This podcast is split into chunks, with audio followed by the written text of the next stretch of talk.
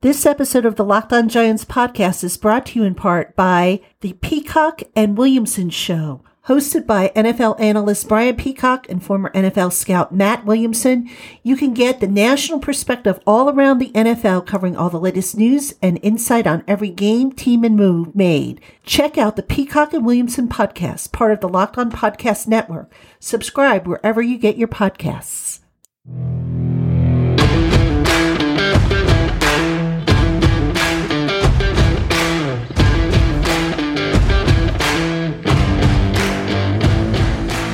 You are Locked On Giants, your daily New York Giants podcast, part of the Locked On Podcast Network.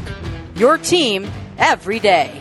Hello, New York Giant fans, and welcome to another edition of Locked On Giants, part of the Locked On Podcast family. Your team every day. Patricia Traina here with you.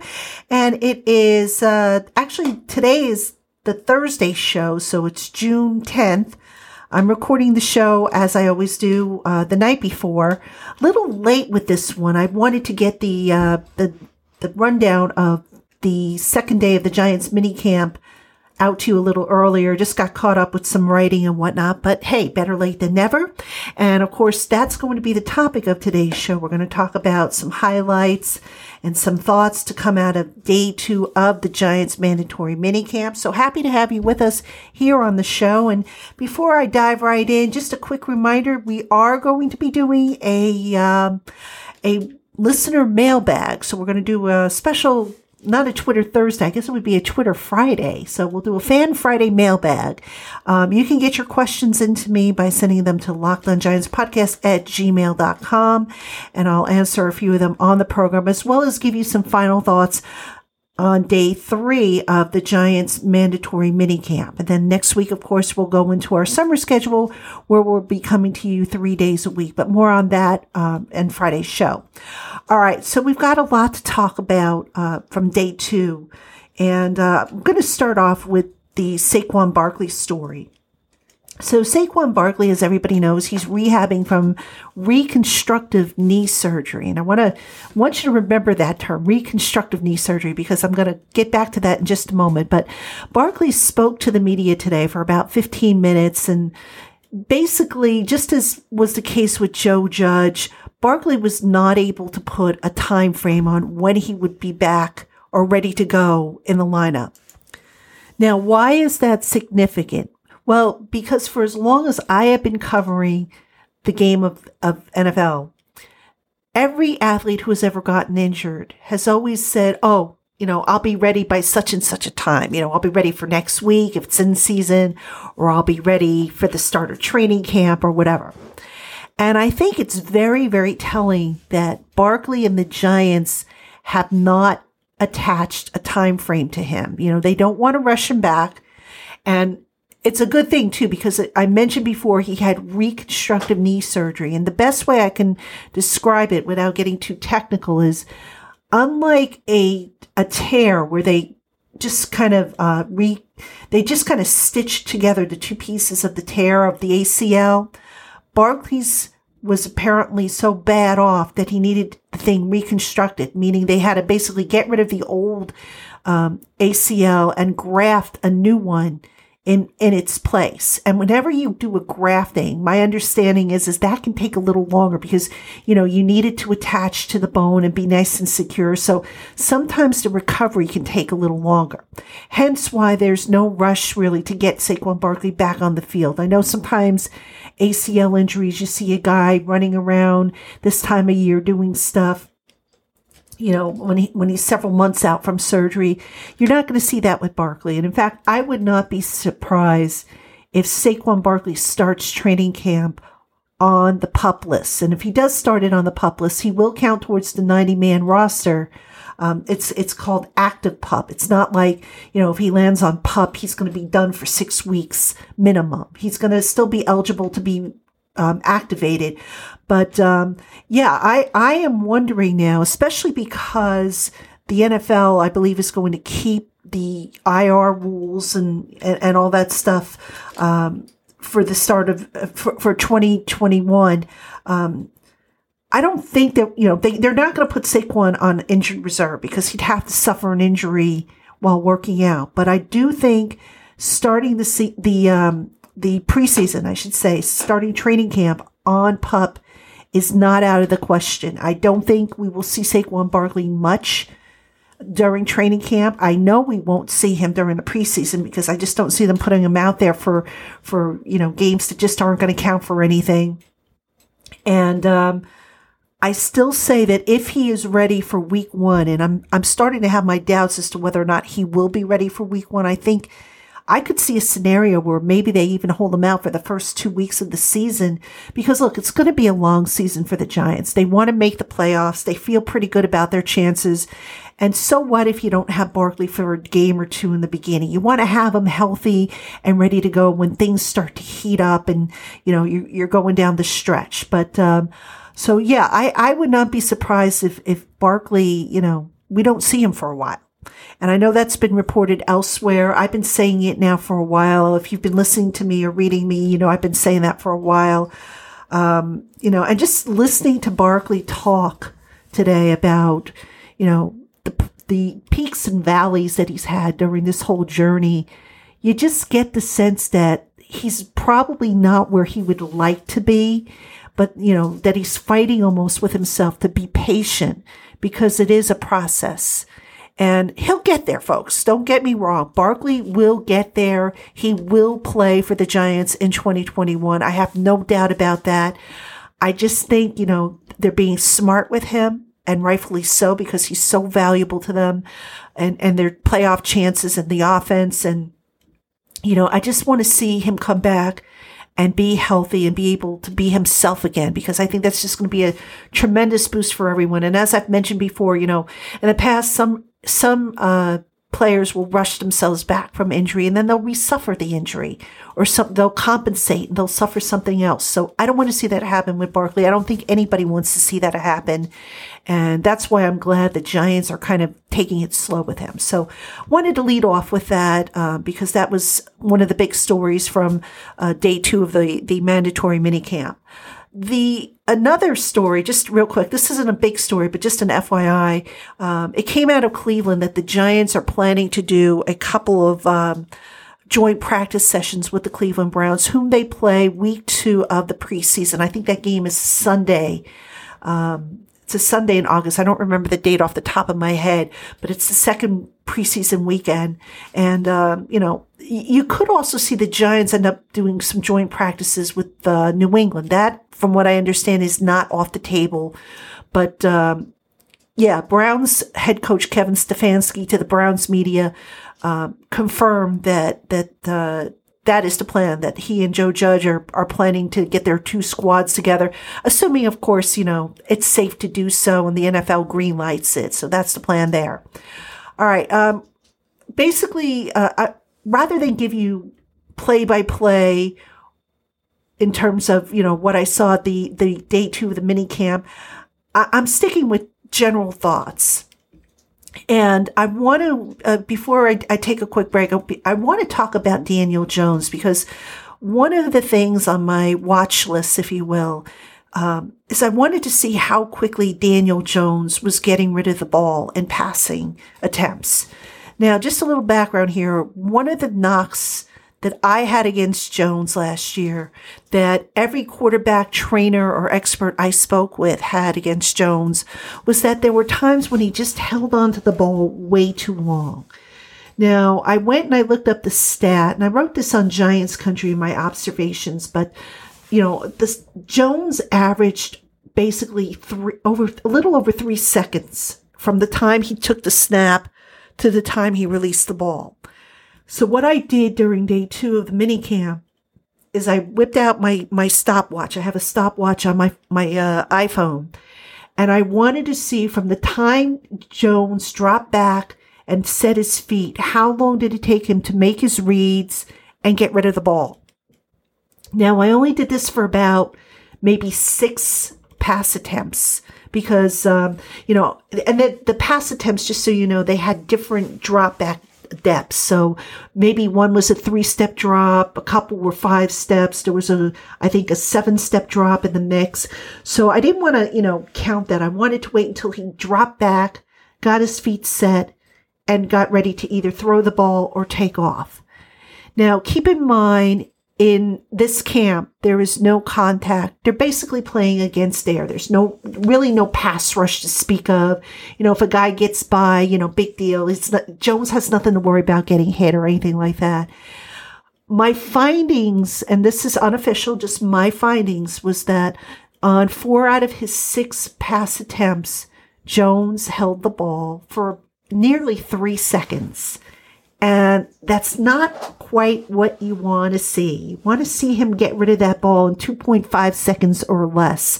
So I was a little, you know, I, I won't say disturbed, but I was kind of surprised that he was still holding on to the ball a little longer. Now, I don't know if that's because he figures, okay, there's no pass rush. I'm not going to get hit. I can afford to wait and give, give a, a receiver an opportunity to get open or, you know, whatever the case may be. But you know, you want to at some point see him start playing or start practicing at an up tempo, like he's going to end, ultimately have to play. And that's something that if you want to put down on your list of things to watch when the preseason games happen, that's going to be a fun exercise to keep an eye on. From the time he drops back and, and gets set, how long does it take him to throw the ball uh, to his intended receivers? And the longer it takes, the more likely he's going to get under pressure or maybe even sacked next year um, when they when they games start to um, when they start to count for real. So just something to keep an eye on with Daniel Jones. All right, Giant fans, we've got plenty more as we run down the uh, some some big picture um, points from day two of the Giants mandatory mini camp, and that's coming up shortly. I've got some thoughts about punting, the uh, punt team, the punt return team, the defense, just a, a, bunch of other thoughts coming up. But first, did you know that 85% of the people who play daily fantasy sports lose? Is that really surprising? The game's rigged against you because you're playing against thousands of other lineups, not to mention experts who have more tools and more time, giving you little to no chance of winning. Well, let me tell you about Stat Hero. It's the first ever daily fantasy sports book that puts the player in control and winning within reach. Here's how it works. Stat Hero shows you their lineup and dares you to beat them. It's you versus the house in a head to head fantasy matchup. You name your stakes and the winner takes all. You have the advantage. Stat Hero is showing you their lineups ahead of time, and no one else does that. You are in total control, and it's one versus once. So play Stat Hero now and change the odd. Go to stathero.com slash locked on and sign up for free. And right now you can get three times back on your first play. That's right. They're giving you a 300% match, which is unheard of.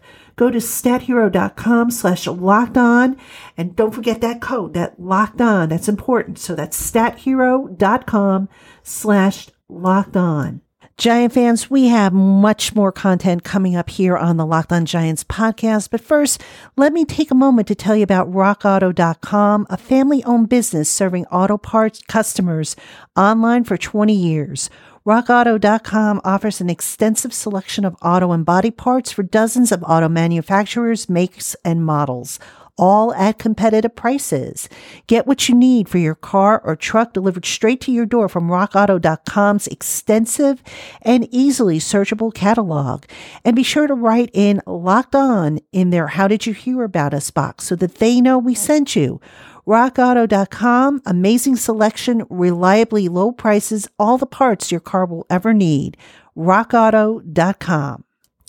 All right, Giant fans, you are with Patricia Traina here on the Locked on Giants podcast, and we're talking day two of the Giants mandatory mini camp. Just some general big picture type of observations and thoughts.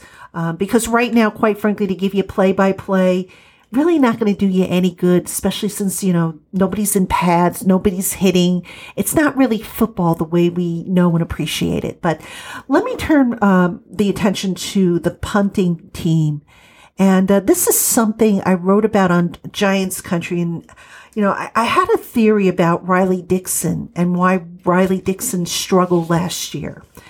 And um, my theory, in, in, in, a nutshell, is after seeing Riley Dixon having to make five tackles, which is just unheard of for a punter, I wondered if perhaps the inconsistent play of the Gunners, which was brought on by the fact that they, the Giants had a bunch of, you know, a rotation of gunners. They didn't have consistency there. I wondered if maybe that was part of the problem. So I put that question to special teams coordinator Thomas McGaughey. And uh, T Mac is wonderful. He really is. I love asking him questions because he always gives you a really good answer. And he liked the question. He said it was a good question. And he did admit that that had something to do with it, that you want ideally continuity with your uh, your coverage team and especially with your gunners because you know as he said you know look you change the the lineup on the offensive line for example and all of a sudden the chemistry changes so it does make a difference now after we got done talking to the coordinators it just so happened I, I ran into Jeff Feagles, former Giants punter, who is now part of the Giants broadcast team, and a real terrific guy. I know Jeff obviously from, uh, you know, years ago when he was an active player. And Jeff and I, when we run into each other, we still sit and we talk about the game and whatnot. So anyway, um, I, I, mentioned to Jeff the whole thing. We, we got to talking about Riley Dixon and, and Jeff is a very big, um, fan or he's, he's in Riley Dixon's corner. And, you know, Jeff told me something which is really, I thought was really, you know, helpful because it's actually going to help with forecasting who makes the roster this summer. And Jeff was saying that ideally with the Gunners, if you can have at least one guy who is a wide receiver, that's what you want because wide receivers naturally are taught how to defeat the jam that they get from a defensive back, which is pretty similar to what a gunner is going to get. Um, and wide receivers just have a way of you know, tracking things, tracking the ball. So if you want them to maybe run down the field and, and down the ball, you know, they're, they're trained to do that as part of, you know, their job on offense. And, you know, and thinking about that, remember when Riley Dixon had his really strong year in 2019, who was one of his gunners? That's right. It was a wide receiver, Cody Core. And Dixon had a really outstanding year. His other gunner that year was Antonio Hamilton last year, I think Dixon had at least at least uh, eight different combinations of gunners, and you know they were all inconsistent, and it was a problem for him because you know he he would punt and balls were, would either roll into the the end zone for touchbacks as opposed to being downed, and it was it was just a problem. Now, to be clear, Dixon wasn't blameless. He he was inconsistent a little bit with his directional kicking. So that's something that when McGaughey was asked that question um, earlier, before my question came up, you know, he said that he's got to keep working at it. But I just found that interesting because it was a theory I had, and you know, McGaughey confirmed it, and you know, that that was nice to see that I was on the right track there. See, I do get on the right track every once in a while, folks. Um, now, speaking of punting, I want to turn to Jabril Peppers for a moment because Jabril Peppers, um, call it a gut feeling right now, but I have a gut feeling that Jabril Peppers is not going to be this team's primary punt returner next year, meaning 2021. Matter of fact, I'm starting to wonder how much longer Jabril Peppers is going to be a giant. Now, let me explain um, first with the punt return, and then I'll, I'll tell you why I'm wondering about Jabril Peppers' future with the Giants. The Giants have been having their wide receivers, you know, Kadarius Toney, Sterling Shepard, um, few cornerbacks have been returning punts or fielding punts, I should say. And while Peppers wasn't bad at the job, I think he averaged a little over 12 point yards per return, but he only had 15 returns, and I think he had the 12th most fair catches called last year, which, you know, uh, sometimes that's obviously on the coverage or the lack of the coverage or protection, I should say, but certainly that's a stat I think the Giants are going to want to improve. They're going to want to see that number reduced moving forward. So, with that said, I just have a feeling that the Giants are going to go in a different direction at punt returner. I don't know who it's going to be just yet, but I just, my guess is it's going to be a wide receiver. And uh, we've got to see how it plays out. Obviously, um, that competition is going to be wide open, but I I suspect Peppers is done as as the punt returner. I, I don't think we'll see him as the primary punt returner. And you know, he was asked about that actually, and he said basically, "I'll oh I'll do whatever you know the team needs me to do." All right, standard answer. I mean, I, I get it, but just a gut feeling I have because I don't think I've seen him very often, at least in the two days of, of camp, go back there and return punts or field punts, I should say. They're not really returning the punts, they're just fielding punts. And, you know, it's early. I get it. There's still competition to be had, but just something, another thing to keep an eye on um, regarding the special teams. Okay, now just getting back to why I wonder if Jabril Peppers is going to be a giant, you know, beyond this year. Let's obviously there's the contract. Jabril Peppers is entering his um, rookie option year. All right, so he counts for I think a little over six million this year, and I was surprised that the Giants didn't look to extend him and lower that number. And it doesn't look like they're going to do it this year. Now, why is that? Well, you know, here I am. I'm sitting here thinking, okay, great. The Giants finally have themselves three solid safeties, which they haven't had since 2011. So why wouldn't you want to lock up Jabril Peppers to ensure you've got him, Logan Ryan, and Xavier McKinney moving forward? Here's what I'm wondering now. You know, the Giants drafted Aaron Robinson, who's a, you know, a slot cornerback. But you wonder, you know, th- they have a position, it's called the star. And the star is basically a pseudo linebacker defensive back. And Peppers has played that role where, you know, the idea is to um, get that extra defensive back on the field in place of a linebacker because you've got now a guy who can cover and you've got a guy who can obviously support the run defense if you need him to. So Peppers is not horrible in run defense, but he's at his best, I think, playing down in the box. And I just wonder if maybe the Giants coaching staff is thinking about replacing, you know, that star linebacker spot, putting that, you know, Aaron Robinson in there because he's a guy who has size. He can play the run and obviously he can cover. Now, can he play, you know, on the inside? Yeah. I mean, usually the slot cornerback and the safety, the roles are, are almost not quite the same, but there are a lot of similarities. So I just wonder if the plan, like I said, is, is to maybe move Aaron Robinson into that group. Now, that doesn't, you know, obviously Patrick Graham could turn around and say, look, I've got to have three safeties. I've got three safeties. Don't mess with my, my setup. But just trying to piece everything together, the fact that the Giants didn't make an attempt to lower Jabril Peppers' number, it, it, let's just say that that raises a flag with me because, you know, if a guy's in your long term future, you're going to want to do that. And, you know, you can understand with Evan Engram why they didn't do it because they want to see if they can finally pull out that talent and get him to play at the level that they think he can play at. But Peppers, you know, again, that's something to keep an eye on in training camp as well. And that is watching Aaron Robinson and whether or not he takes over that star role. I mean, Aaron Robinson, I think if he's healthy, uh, and if and if he shows the progress, he's going to get some work down in the slot. But I don't think his competition is necessarily Darnay Holmes. I think Darnay Holmes is still going to see a, a good number of snaps down in that slot cornerback but just something to keep an eye on, folks. I mean, because when we talk about battles for training camp, and that topic's going to come up, you know, I'm sure in the next few weeks as we get closer to training camp, that's one to keep an eye on. That's one of those hidden battles, if you will. So, um, curious to see how that plays out.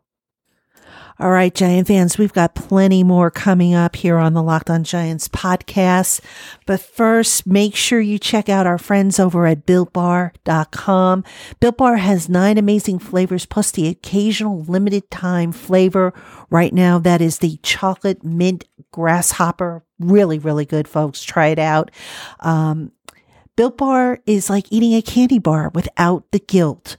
We're talking roughly 130 calories, four grams of sugar, and about 17 grams of protein per Built Bar. And right now, when you order at builtbar.com, you can save 15% when you use the promo code LOCKED15. That's L O C K E D 1 5 for 15% off your order at builtbar.com. Check them out. Put together your own customized box. They've got nut free and nut variety. Really good, folks. I'm telling you, you're going to try them and you're going to you're, not going to believe you're that you're eating something that's actually good for you. So check them out and let me know what you think. All right, Giant fans, you are with Patricia Traina on Locked On Giants, and we are recapping day Number two of the New York Giants mandatory mini camp. Hope you are enjoying the show. We've got a whole lot more coming up, not just on today's show, but on tomorrow's show when we wrap up the three day mini camp with observations and a few other thoughts. And uh, don't forget, we also have coming up the listener mailbag. If you want to send a question, you can send that to me at Locked podcast at gmail.com. If you want to tweet that to me, you can also tweet it to me at Patricia underscore Traina and tag it Ask P Train. Just make sure though you mention that it's for the podcast. Otherwise, I might think it's for the mailbag on Giants Country and it might end up there and not on the podcast. So if you could do that for me, that would be really great. All right. A few more things before we wrap up today's show. I want to discuss Kadarius Toney. Now, just going back to yesterday's show, I know a couple of you reached out and you said, Hey, why are you so negative about this kid? You know, isn't it a little premature? And I made the point on yesterday's show that I didn't like the start of Kadarius Toney's um, tenure with the Giants. And I understand, look, I, nobody understands how agents and contracts work more so than I do because I do a lot of salary cap work. So I get it that it is possible that, you know, the agent advised him to stay out of uh, training camp until the contract was signed. Matter of fact, I, I even wrote about that as that being the likely reason why he wasn't at the OTAs. That said, um, you know, this has just been a weird start for Kadarius Toney. Now he did make it through day two of the, the mandatory mini camp, made it through the entire practice. And that was a good thing because we saw a lot of good things, which I'm going to get to in just a moment. But, you know, just the start of his NFL career was to me just really shaky. I, am like, if you're a rookie, and I, you got to remember, jo- Joe Judge doesn't care if you're a first rounder, if you've signed a hundred million dollar contract over 10 years or whatever the case may be. When everybody walks into that building, you're all on equal ground. So I guess what was rubbing me the wrong way a little bit with Kadarius Toney was that the advice that he may have been given by his agent, and I don't know that that to, that's to be true. I'm just, you know, kind of spitballing here, but if he was advised not to take part in the workouts until his contract was finalized, you know, I, am sorry. I, I, just, I see the point of it, but I don't agree with it. You're, you're a rookie. You, you want to come in, you want to hit the ground running. And, you know, the good news is, is that it was only, a, you know, a few days. It wasn't like that this holdout extended into, you know, the start of training camp. I think if that had happened, then we really would have had a problem. Um, then we had the whole shoe issue. If you go back to the rookie mini camp, and um, you know, Kadarius Toney slipping uh, during day one and leaving the practice early, and you just you sat there and you said you said to yourself, "What is going on with this kid? When is he going to make it through a full practice? When are we going to see what everybody's been talking about?" Well, the good news, folks, is that we saw it in day two. Very electrifying player Kadarius Toney is. Um, his hands are amazing. I'm talking, this kid catches everything. They're soft. You know, you don't hear the thud of the ball hitting the hands. Um, just really electrifying. And you can just see him turn on that, that extra gear and get, get himself, you know, zipping past defensive backs. There was one play in particular where he just totally juked James Bradberry out of his cleats and he was able to get you know, behind him and, and kind of like walk the tightrope between the sideline and, and the, um, you know, the field and he made this catch in the end zone. It was pretty amazing. I, I, was like, wow, what a fantastic catch he made. So that's the type of talent that I think the Giants see, in this kid. And, you know, I'm really excited about him. I think he's going to be a really neat player for them. Um, I've mentioned before that I could see him potentially even picking up some of the slack at, at running back on a few plays here and there, you know, especially if Saquon Barkley isn't ready to go. And I mentioned for day one that Toney can still chuck a ball like a quarterback can. I mean, he threw a, a, a pass or actually a ball back to the, uh, the punt machine people. Um, that sucker had to go easily 50 yards and it was thrown on a rope. I mean, it was amazing. So I'm sure that's going to be in the playbook as well at some point. We will see that uh, with, with Toney throwing some of those gadget plays. So again, folks, to be clear, I'm not down on Kadarius Toney. I think he's going to be a really, really nice addition to the offense. And, you know, I just wanted to see him out there. I just wanted to see what he, he could do. And, you know, I'm sure if I was frustrated by, you know, the, the start that he had, I'm sure there was other frustration that was greater than mine. So, you know, that's, that's where I was coming from with that. It's not, you know, me saying, oh, this kid's going to be a bust when he hasn't, you know, gotten on the field yet in, in a game. So speaking of receivers, Kenny Golladay continues to work with Daniel Jones at every possible opportunity. I mentioned this yesterday. I'll mention it again. The quarterbacks go off and they throw a variety of different passes. You know, some of them are fades. Um, today they worked on fades. They worked on, um, you know, over the shoulder catches. They worked on slants and stuff like that. And it just seems like every time the quarterbacks have to pair up a receiver, you see, you see, um, Daniel Jones pairing up with Kenny Golladay. And that's good because you want those two to really develop the chemistry because they're going to need that chemistry when, when the game starts. So, uh, and, and Kenny Golladay, um, really, really good. I mean, I don't think I saw him drop one ball during day two of the practice. I mean, really good hands real quickness. I like, you know, I, I, saw him catch one ball and he quickly turned and got upfield and, you know, flipped his hips and he was past the defender before you could say boo. And uh, that was really nice to see from Kenny Golladay because that's what the Giants are going to want to see, eh, you know, coming up. Um, one last comment I'll make about day two, and this is kind of a, a general comment. I thought the energy in day one was high, considering that, you know, it, it was a day one the on on uh, Tuesday. It was a really hot and muggy day, very oppressive. The heat, and just really, you know, it was the type of day that you just you walk in from being outside and you just you feel like you've been in a swimming pool. That's how hot it was. Day two was a little bit cooler. There was a nice cross breeze going across the field. It wasn't quite as humid. But let me say this about the energy. The Giants were working on their third down installs on day two. And I don't ever recall seeing the energy that high for, um, for a practice you know, now granted, I've only seen a, a, a, small handful of practices with Joe Judge as head coach, but usually with mini camps, you know, the, the, the tempo is, is, it's kind of like a fast walkthrough.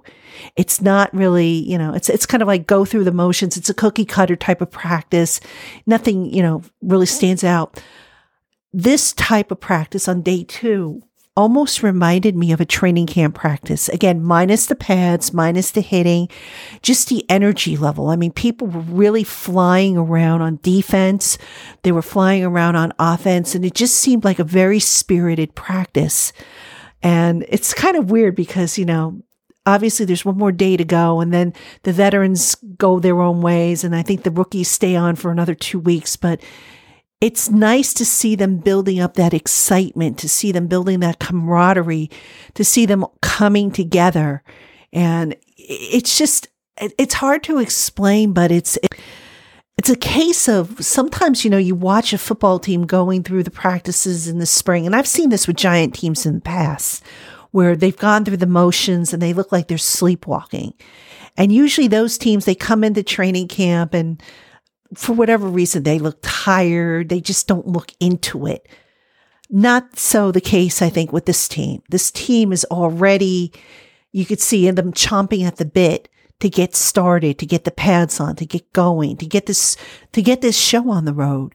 And I'm really, you know, it's early. We don't know how things are going to play out. There's still a lot of questions and we'll find out over the, you know, the coming weeks, you know, like I mentioned about Saquon, where he's going to be, where Kyle Rudolph's going to be, you know, any of the other injured guys, where they're going to be.